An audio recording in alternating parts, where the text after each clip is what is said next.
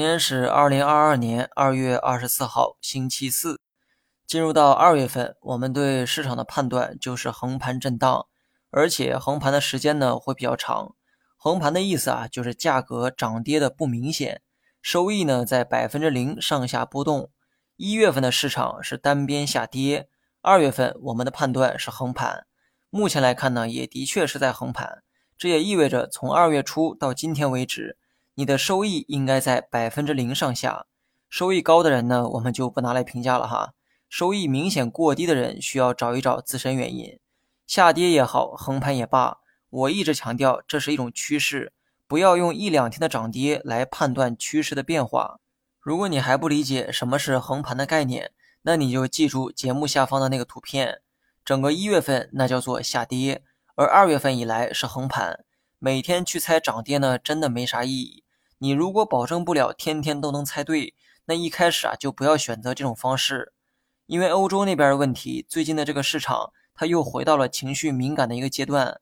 当初呢被老美加息吓得够呛，现在又被俄罗斯给吓得够呛。看一看现在放大的成交量，量越大，说明市场的情绪越不稳定，也更容易出现极端的走势。那么整体去看，我的预期方向还是以横盘为主。但最近几天这个走势啊，可能还有向下回撤的动作。我为什么一再强调不要做短线呢？因为短期走势随机性高啊，而今年的消息面又很复杂，这就让短期走势的随机性变得更高。别跟我说猜错涨跌是因为用错了技术，技术指标都是事后总结，事前根本就没有办法去预判。就像今天的暴跌是俄罗斯那边的消息决定的，并不是技术面出了什么问题。而技术根本预测不出俄罗斯人的想法，所以很多人呢把这个因果关系啊给理解错了。不是技术决定走势，而是走势决定了技术。那么短期呢，还是多注意风险为妙。就像之前说的那样，要学会均衡配置。实在不行呢，你也可以买点黄金作为避险的一个配置。大方向还是保持横盘的这个观点。长线投资者拿着合适的仓位继续不动即可，越动死得越快。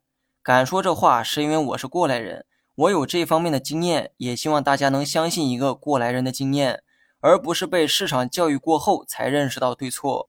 另外呢，短期呢可以多留意半导体、新能源等这些板块。如果今后市场回暖，这些成长股回暖的动作可能会更快一些。但是请记住，我说的是短期。好了，以上是全部内容，下期同一时间再见。